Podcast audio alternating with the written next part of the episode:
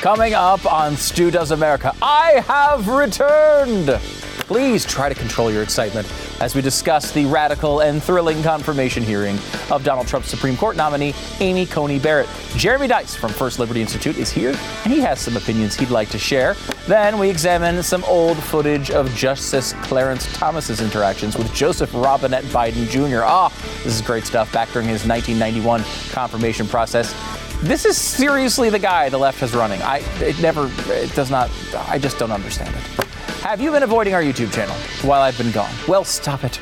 I am back now, so keep getting your friends and family to subscribe while also liking and commenting on all the videos. Do all the things, you know? Do all the things. And don't forget to hit the little notification bell that tells you when we post new content. Keep listening to our podcast while you're driving, exercising, or trying to drown out Cory Booker's self righteousness. It works wonders. Just don't forget to rate us five stars on iTunes. That's the appropriate number of stars. And leave us some reviews as well. I will read my favorites at the end of the show. And uh, I will also uh, show that you have a little bit of spirit, a little hometown spirit. I mean, we got a Supreme Court justice going on right now. Show that you have Amy Coney Barrett's back as she gets slandered in the Senate. Get your notorious ACB shirt at the merch store right now. StuDoesMerch.com is the place to go. StuDoesMerch.com. Well, it kills me to miss shows with everything that was going on. Let's get right into it. We'll start by doing COVID 19. Stu Does America.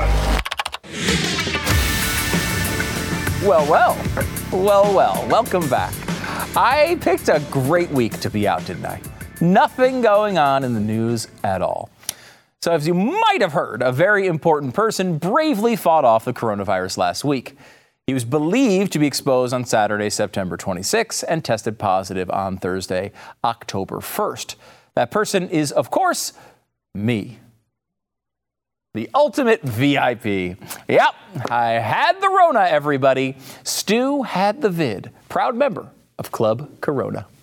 It all started, I believe, with a little dinner I went to on Saturday night.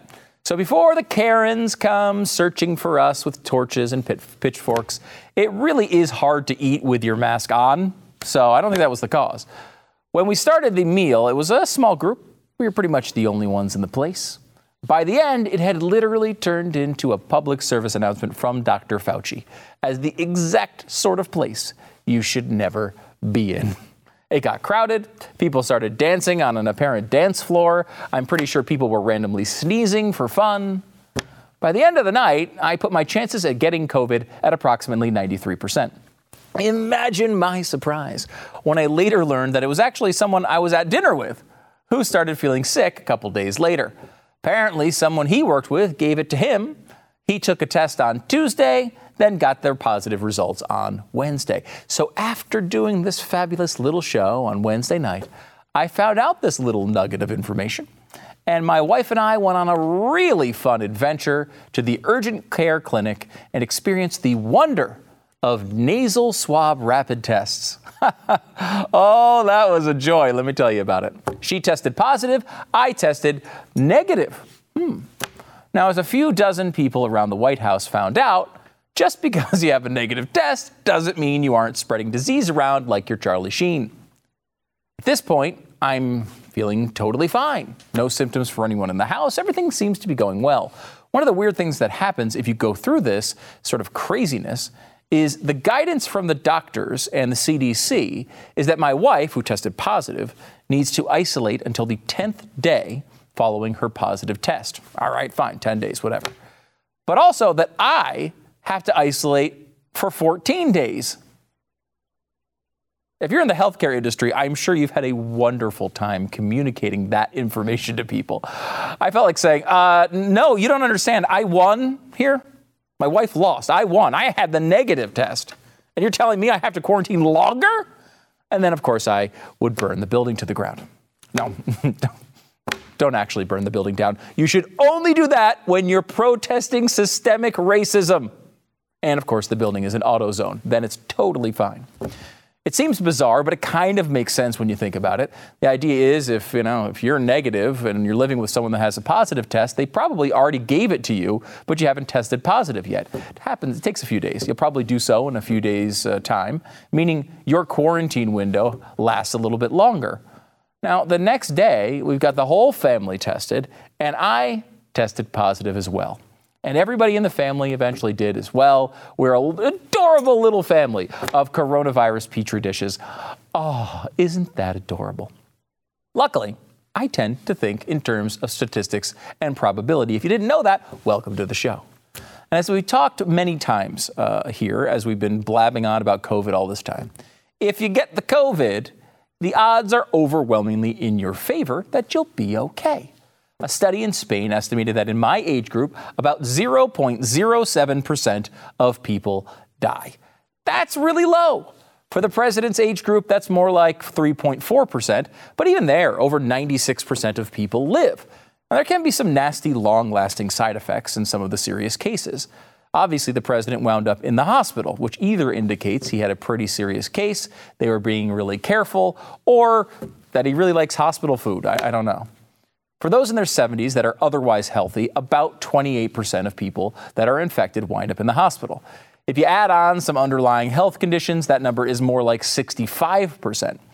In my age group, uh, only about 6% of otherwise healthy people go to the hospital, and about 30% if you have underlying conditions. As you can see, I am in peak physical condition and have no worries about ever being sick.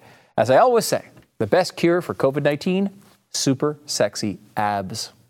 It's true. But having this knowledge going in, I wasn't fearful. As Trump was leaving the hospital, he tweeted about not being afraid of COVID 19 and not letting it dominate your life. This led to the expected rounds of media horror. I can't believe after going to the hospital, he's still trying to downplay this threat. First of all, yes, you can. You can believe it. You believe anything that you consider negative about this president. It's always believed. I have faith in you. You can believe it. Don't doubt yourself. But more importantly, there's nothing inconsistent with this way of thinking. You could still have a healthy respect for a serious national tragedy without letting it dominate your life. You can take precautions without being afraid. Fear is an emotion. Emotions don't work well with pandemics. Emotions make people yell at other citizens in grocery stores for not wearing masks, when screaming droplets everywhere is the exact kind of thing that spreads the virus. Emotions are making public health officials get on television and try to argue that gatherings of tens of thousands of people are not risky at all because they agree with the protests. Emotions cause people to say that Andrew Cuomo did a great job with the pandemic because they want it to be true so badly that they ignore how uniquely awful Andrew Cuomo really is. Andrew Cuomo is awful.com. Emotions don't help us make sober judgments about the right path forward. We should think about COVID kind of like we think about guns. You shouldn't fear guns, you should have a healthy respect for them. You're never going to eliminate all risk, but understanding that risk and trying to mitigate it as much as possible without blowing up your society is not irrational. Going in, I knew about 40% of cases are believed to be asymptomatic, and thankfully, that's the group that our family fell into. None of us had any symptoms. That's obviously great news for us. Yay! But I will say, not having symptoms makes the whole experience very strange. First of all, it's very disruptive. You basically have to turn your life off for a couple of weeks with no warning while you feel totally fine. This feels so opposed to the American experience, as have so many aspects of the COVID era. You know, when we're challenged, we want to stand up and get out there and fight. But we're told the best thing to do is to stay home. When we're not feeling sick, we want to go out and get out and work. But in this case, that's the exact opposite of what we're supposed to do. Then you have to start calling around to all your friends and coworkers to let them know you might have infected them with the worst pandemic in 100 years. Oops, sorry. One thing I did not really realize until we had to go through it is that people don't like that phone call. And it's not really what you'd expect. It's not like, hey, thanks a lot, jerk. I appreciate you passing me this disease. It's more like, no, don't tell me that. Now I can't eat out for two weeks. And look, I certainly get that emotion. I am happy to live in deep, deep denial over tons of things in my life. But this is the most basic thing we can do, more basic than vaccines or therapeutics or social distancing or even masks. Look, I get the instinct to want to go out and live your life. I'm not a fan of wearing masks. I am a fan of social distancing. That's totally unrelated, though. It's one thing to say, look, I'm not going to exist in a bubble. You know, I have to live my life. That's totally fine. It's another thing to say, I'm not changing anything even when I've had close contact with someone who is positive. These are two separate standards here. If just those people would suck it up and remove themselves from polite society for a few days, it would be really annoying, but it would eliminate so many of these broad, sweeping actions that government officials love to take. My kids have been at school uh, in person since August. I know you're jealous. I could have kept sending them to school until they had a positive test, but we pulled them out immediately upon learning that we might have had a close contact. The distance learning thing can be annoying, but if we had sent a couple of COVID positive rugrats to school for just those extra couple of days, they could have spread those germs all over the place, and then the whole school closes for two weeks. God, please no. I know not everyone has a stupid, meaningless job like I do, and it's not that easy eh, for everybody to do this. I get it. But erring on the side of caution personally takes away the justification for government morons to come after our rights generally. So while it's still fresh in my mind, let me give you this quick little reference guide. So in case you test positive, you could learn from my many trials and tribulations. First, let me review all of the tests that I've had to take. The antibody test. It takes like five minutes. Uh, they draw a little blood, then you get the results in a couple days. If you're like millions of Americans who are convinced you had COVID back when you had that nasty flu like thing in maybe February, go get an antibody test. Your insurance will likely cover it, and you'll know if you had COVID, and then you'll know if you have immunity. It's good information, uh, but there's still a needle involved. I give it a 6 out of 10. The cheek swab test, probably my favorite of the bunch. You swab all the areas of your mouth, drive through style. You throw it in a bag, and then they text you the results in like a day and a half. At least where we are, there was basically no lines, and insurance covered the test. It's not uncomfortable. Plus, it works like a drive through and it works a drive through into the equation, which I love already and am an expert at. I give it a 9 out of 10. Great test. That's the test you, you want to get. The saliva test. Now, this one you spit into a tube and then you bring it to UPS. Results in about 48 hours from the time you're spitting. Uh, you do it in your own home, which is nice, but it's actually pretty hard to come up with that much saliva, I will say. It takes like five minutes of spitting. Uh, and in between the spitting, uh, there's a super awkward moments because you have to do the whole thing on a Zoom call with a doctor.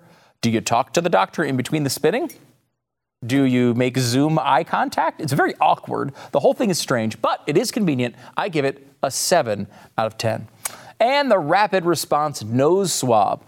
Look, it wasn't as bad as I imagined it would be. And if you get the results quickly, I guess it's nice. It's like a half an hour or so, which is pretty cool. But getting a long swab stuck up your nose and then twisted around and around is not my favorite way to spend a morning. And yes, I had to spend this morning that way. Thank you. I don't think I want anything up my nose like that. Though, there, to be fair, I mean, there are many drugs I have not tried. So who knows? But I give the nose test only a 3 out of 10. A few other safety tips. Your insurance will probably only pay for one test. Choose wisely. Uh, now that I've had COVID, I pretty much think of myself as a superhero. I'm treating it like I'm immune, not just to COVID, but to everything. I've had my positive test results laminated. In fact, I brought it out right here for you. This is it. I've actually laminated my positive test results. You see the little red square right there? It says positive. Uh-huh. I'm carrying it around in my wallet. And when someone tells me I have to mask up or stop licking the grocery carts, I'm taking my magical immunity card out and I'm going to show it to them. And before you say that I might get it again, there's been like two documented cases in the world where people have getting it twice. I'm taking my chances with it and I'm carrying around my card. Get used to it. And finally, always remember to wear a mask while you are eating. That's the only way to truly be safe.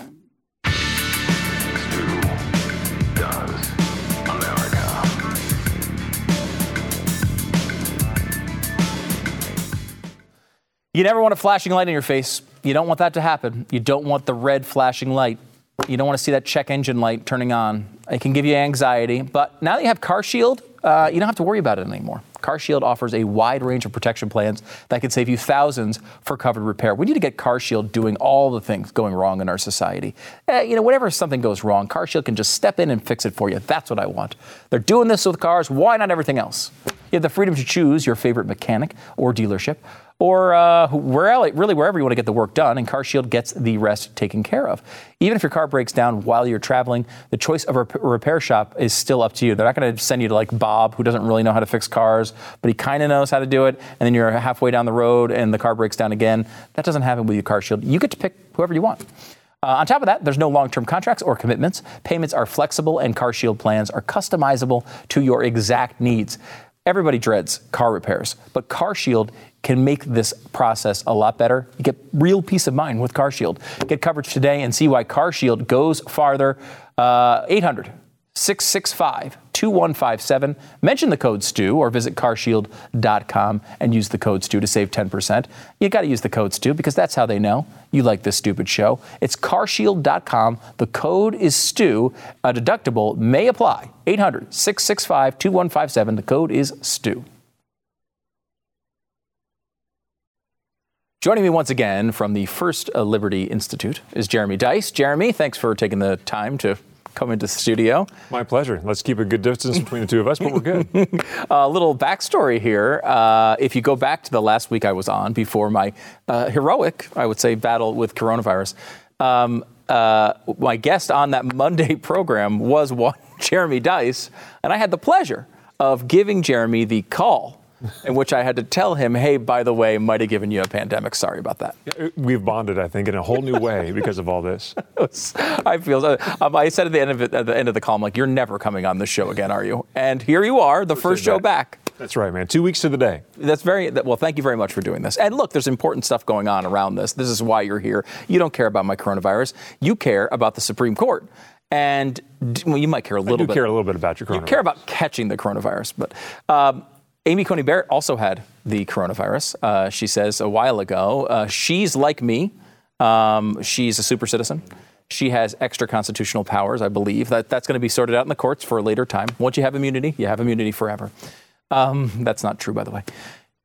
This is a pretty amazing uh, situation, though, um, watching this come together. Here we are, and I kept thinking to myself as the coronavirus thing was going on with the president Please don't tell me this is going to throw this off track. It's way too important. No, you're exactly right. And we've seen today, the very first day of the hearings, which is one gigantic political theater, and mm-hmm. it did not disappoint. I mean, we've got We've got posters the size of fatheads out there. We've got beautiful sympathy things. We've got even a, the book for uh, called I Dissent, the, the, children's book about Justice Ginsburg, sitting in the background as Kamala Harris lectures us about whatever it is she wanted to tell the United States about, why this is a bad process. Look, we've been through all the reasons why we shouldn't be having the nomination, we shouldn't be having the confirmation, why Trump is a bad human being for doing the nomination. Uh, we need to delay, we need to pack the court. We've gone through all of these things, and none of them are sticking. Why? Because she's a rational, kind human being, right? We've, we, they've attacked her faith, it hasn't stuck. Mm-hmm. They've done everything they can to slow this whole process down and avoid talking about her qualifications. Why? Because they can't assail the qualifications.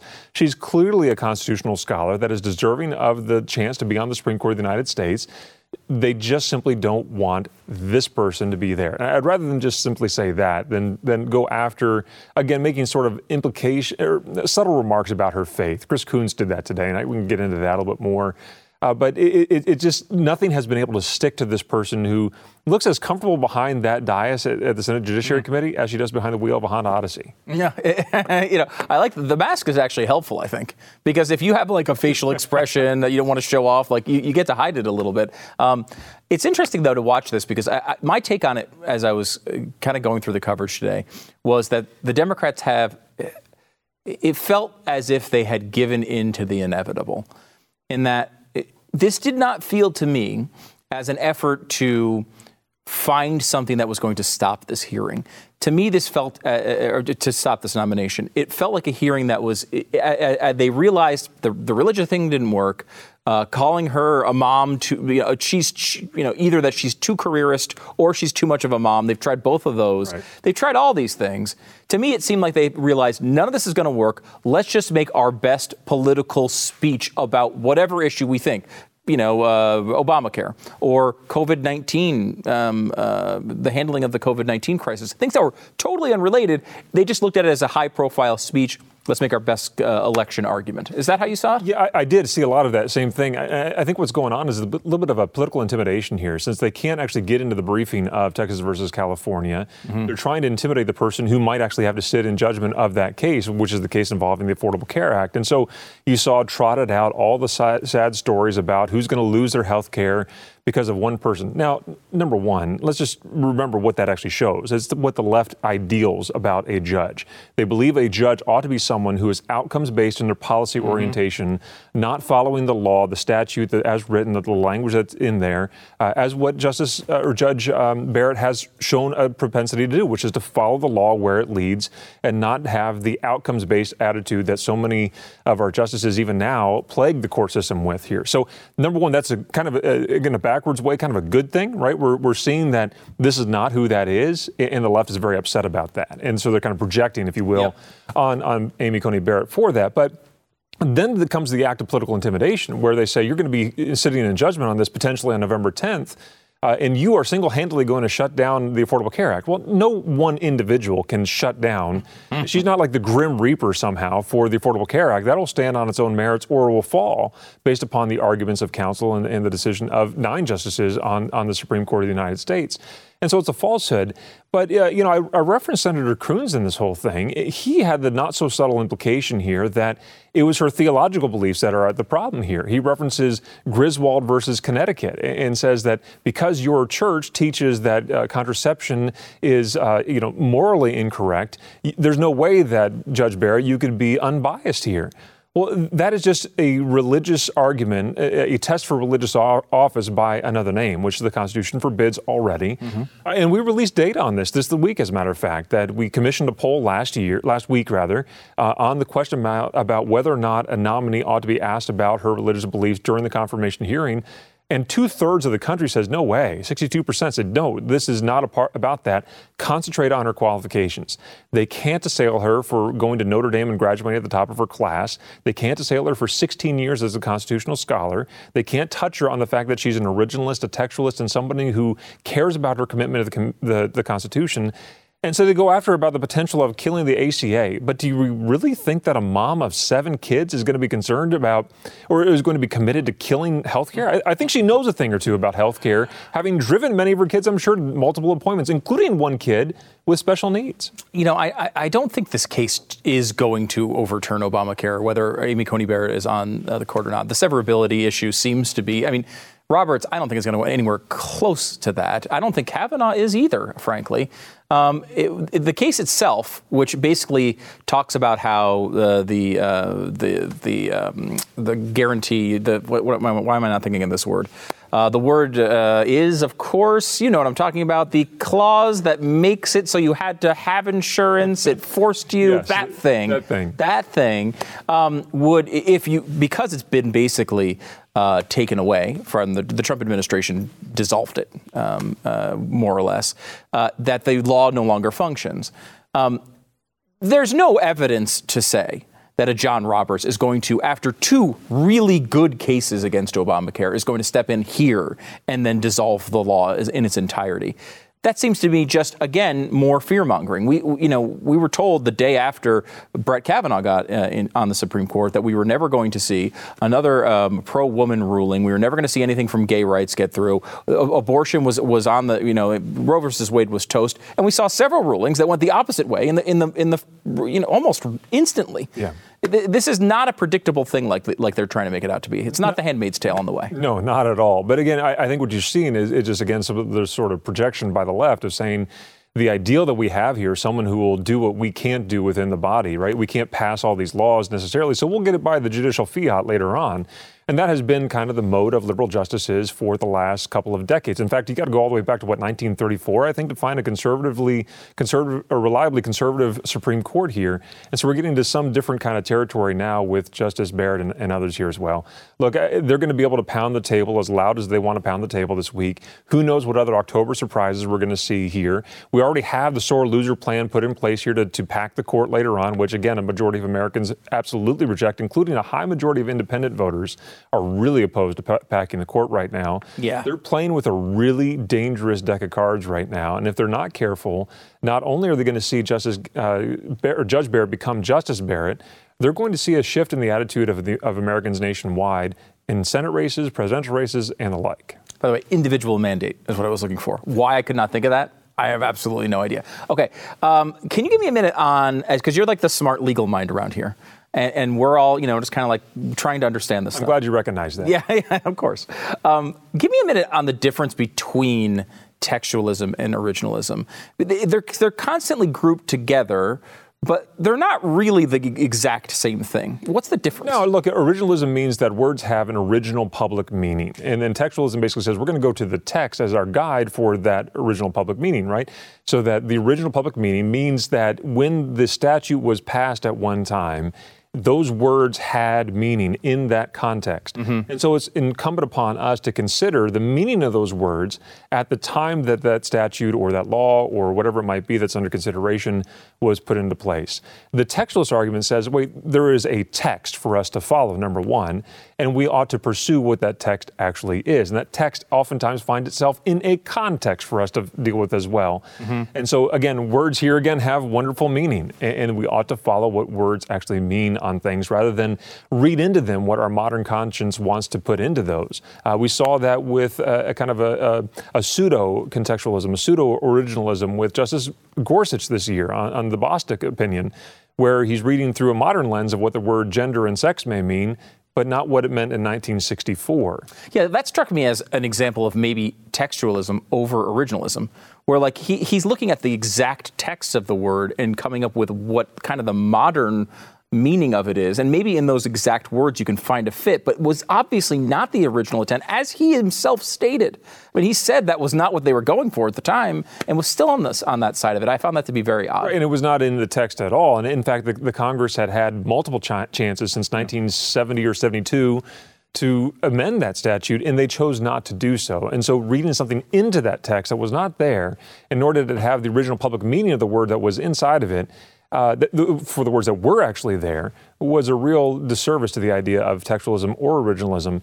Thankfully, we've got someone who not only clerked for Justice Scalia, who, who really popularized this idea of originalism and textualism, but clearly has learned from some from him as well. Uh, and, and, I think we're going to see a Justice uh, Barrett who's going to carry on that tradition, be alongside of people like Justice Thomas and Justice Alito, who are committed textualists, committed originalists as well. Uh, and the country is going to be ultimately served much better because of it all. Is there anything that can stop this? Do we, I mean, obviously there there's something, but I mean, is there anything realistic that can that can stop this nomination? Well, look, we, we haven't heard from Michael Avenatti yet, so I mean that's always an option, I suppose, that could come up and, and, and see something here at the last minute. I, I, do think you're going to see the, the left pulling every stop they possibly can right now, whether that is besmirching her character even worse than they have already, or uh, I've heard rumors about uh, removing a quorum capacity so they can't even have the vote by just simply absenting themselves from the process, yeah. which I think would be very cowardly for them to do. But uh, we could see those kinds of things occurring because th- they just can't allow this to continue if they if uh, and, and, appease their base in, in, the process of doing so. But I think at the end of the day, as you've heard uh, Senator Graham and others say, Justice or Justice Barrett will be Justice Barrett. Judge Barrett will be Justice Barrett on October 26. Mm, well, that's encouraging. I mean, we do need this to happen.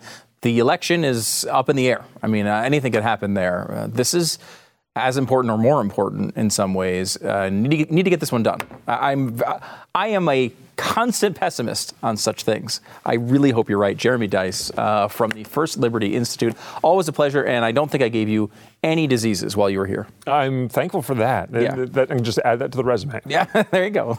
Back in a second.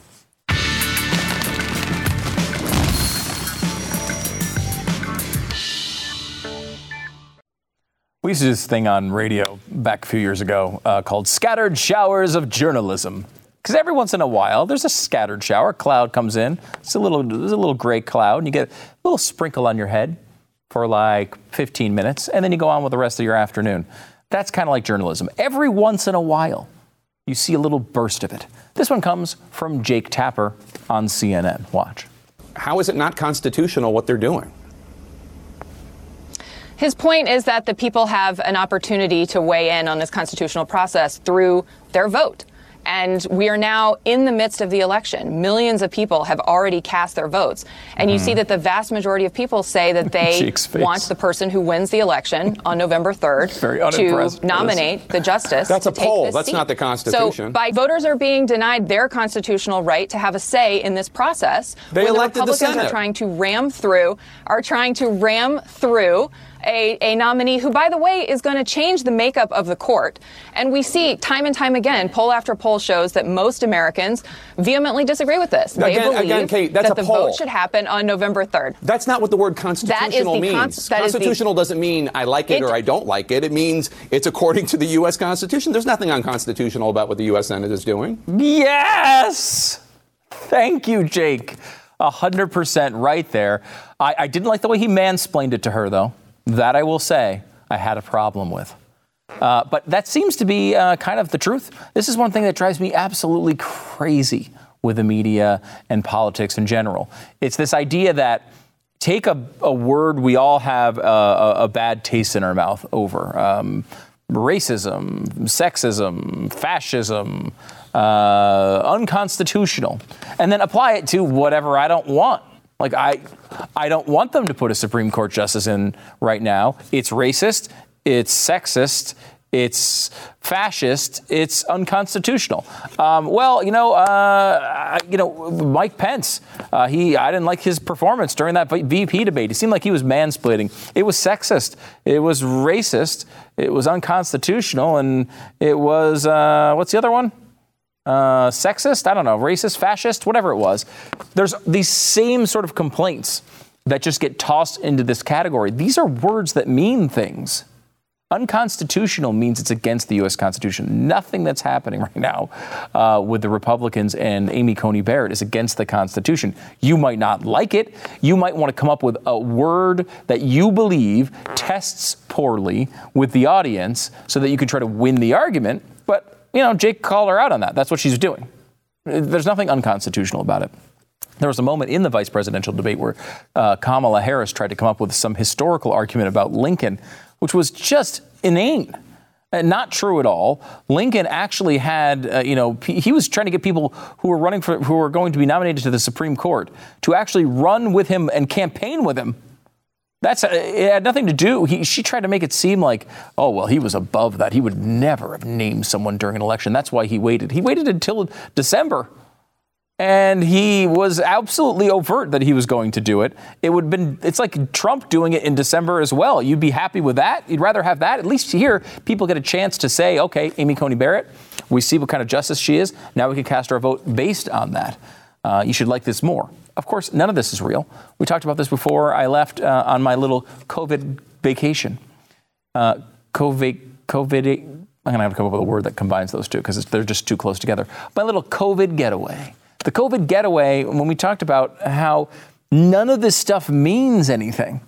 These people come out and say these things over and over every day. None of them mean what they're saying. They don't care if what they said last week is the exact opposite. None of this makes any difference to them. It makes a difference to you.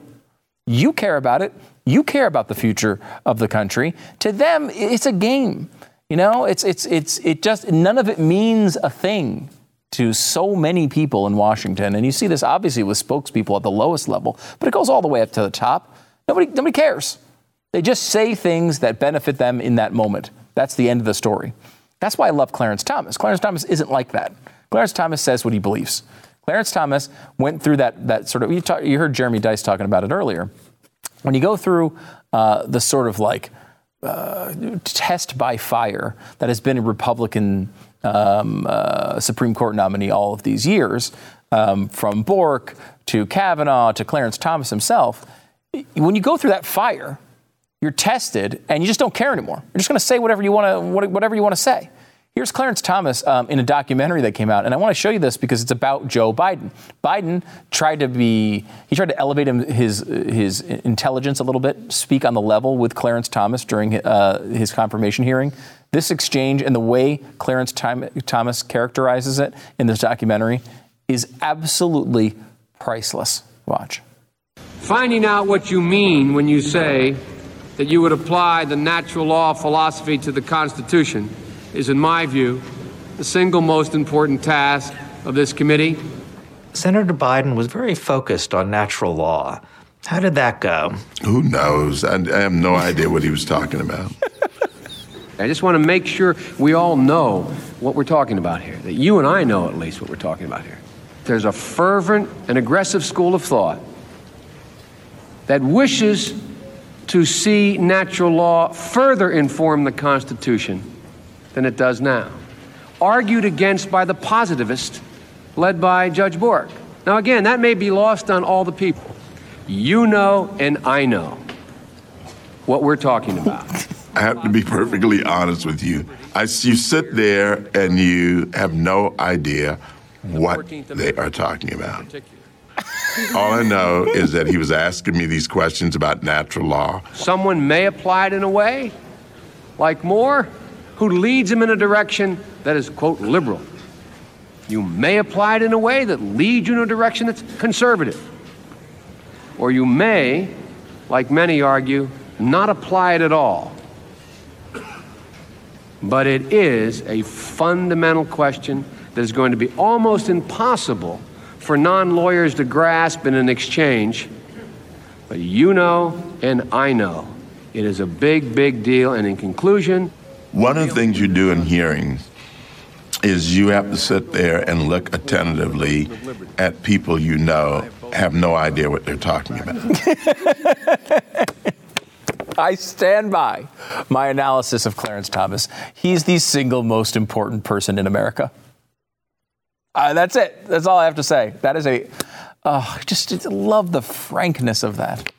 He just doesn't care. Like I don't know. I don't know what the hell he was saying. Uh, you just gotta sit there and act like you, you do, and you realize he has no idea what he's talking about. I love the, the the face of Biden there, though. He's so into it. He so thinks he has a point, and the entire time, Clarence Thomas is just in his head mocking him, and just unloads on him several decades later. It's priceless. I love Clarence Thomas. Back in a second.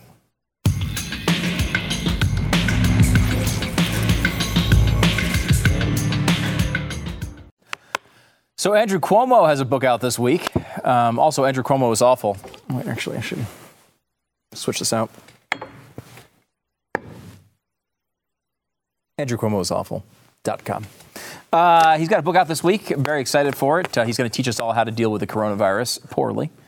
Uh, how do you, how do you, I mean, like people in Wuhan are going to be like, how can we be so crappy at handling the coronavirus? Read Andrew Cuomo's book. He'll tell you all about it. Or he'll lie uh, profusely about what a good job he did. Um, he was, uh, they're talking about him now getting a job in the Biden can, uh, cabinet. Uh, let's see, what is the role? Attorney General. They're talking about Attorney General.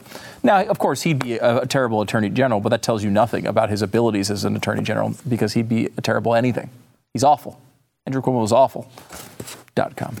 Uh, the idea that he would not take a powerful job in Washington is laughable. He would. Uh, he'd take any job he could that would give him more power. He just might think attorney general. Maybe maybe that's not enough power. He's the type of guy though. He's he has a lot of similarities to Eliot Spitzer uh, because Spitzer liked to use his uh, his platform to go take people down. I could see it happening. Uh, I can't wait, uh, and uh, we'll get into that as it happens. Um, and we also have to remind you this little reminder that you may have forgotten on the week that I was out every single thing is racist. Everything is racist. Every thought you have is a KKK dream. Everything is racist. White supremacist extreme. First of all, uh, Gal Gadot, uh, who has been cast as Cleopatra, she is getting um, criticism, and this is the sort of journalism you get uh, from from the press today. This is from USA Today. Uh, Wonder Woman star Gal Gadot will star as Cleopatra in an upcoming Paramount film, a casting that has drawn criticism for an Israeli actress playing the role of the legendary Queen of Egypt. She is being called a very bland looking Israeli, which I don't know if you've seen Gal Gadot. Did you see the picture we just put up? Did she look like she was very bland looking? I feel like no, the opposite. But they're doing the thing that pisses me off, and I tell you about it every time I read it in a story because it drives me nuts. This is in the story about Gal Gadot.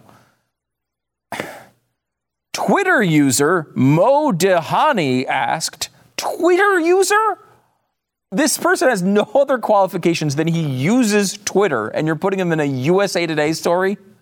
Twitter user, Mo Dahani asks, How about they cast someone with North African blood? Well, what a great question. You know what? You should buy a freaking studio and you should start your own production of Cleopatra, and then you can put any sort of blood you want in it. You can choose by race and by pick. uh, Any, you know, I never hear anybody complaining about uh, uh, Hamilton, which is a whole story about how uh, I don't know if you noticed, none of these people look like the actual people they are in, were in real life with the founding. They don't look like that. But that's okay. It's totally fine with Hamilton because you're screwing with the founders. But when it comes to Cleopatra, we have this line we must have North African blood.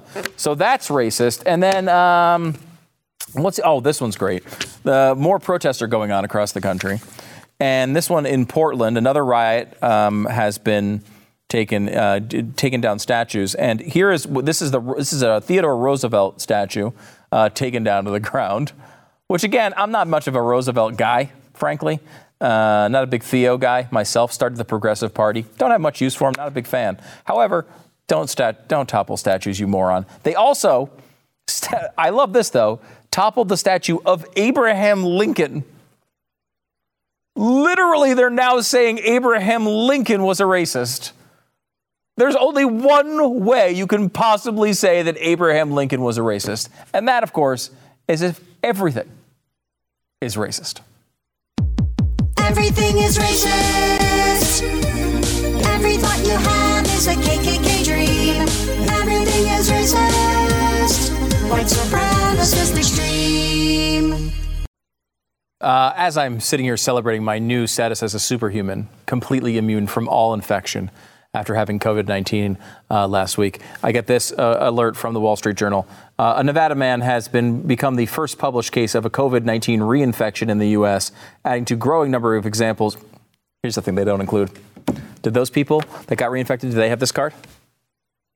The card is what makes the difference. So I got my positive status right here on this card. Can't be reinfected. All right, your reviews. There's a zillion of them because I was away and you kept reviewing the show even though I wasn't doing shows. Thank you for doing that. Uh, go to iTunes, rate the, the uh, show five stars. That's the appropriate number of stars. Uh, Renegade says, funny. Stu always makes it, it sound so simple while he makes me laugh out loud. Love this show five freaking stars. Thank you very much. Friend of a friend, a friend of a friend mentioned how pretty good this show is. Haven't listened yet, but I'm sure it's great. Five freaking stars. And that's a key thing here. It's like Amazon. You don't have to buy the product to review it. Just go ahead and review it. Five freaking stars. Thank you so much. I love this stupid show. Stu Does America is my fave show on the Blaze. I don't miss an episode. Whatevs. I like how you just didn't have the time to do either fave, favorite, or whatever. Not enough time. That's someone who has things to do in their life. Five freaking stars. Thank you very much. Uh, stupid stats for five stars. No charts though. 90% of watchers, listeners of Stu Does America do not realize that Stu calls his show stupid because his name makes up 50% of the word stupid. Brilliant, whatever, true, five freaking stars. Stu is a vegan. Well, not really, but Wonderful World of Stu is fantastic. My only complaint, it was only once a week. Now the vegan Lincoln is here to emancipate us from boredom. All praise to the world's only conservative vegetarian. That's true. Stu Burguiere, five freaking stars. Thank you so much. We'll see you uh, next week. Get your notorious ACB shirt now, studosmerch.com.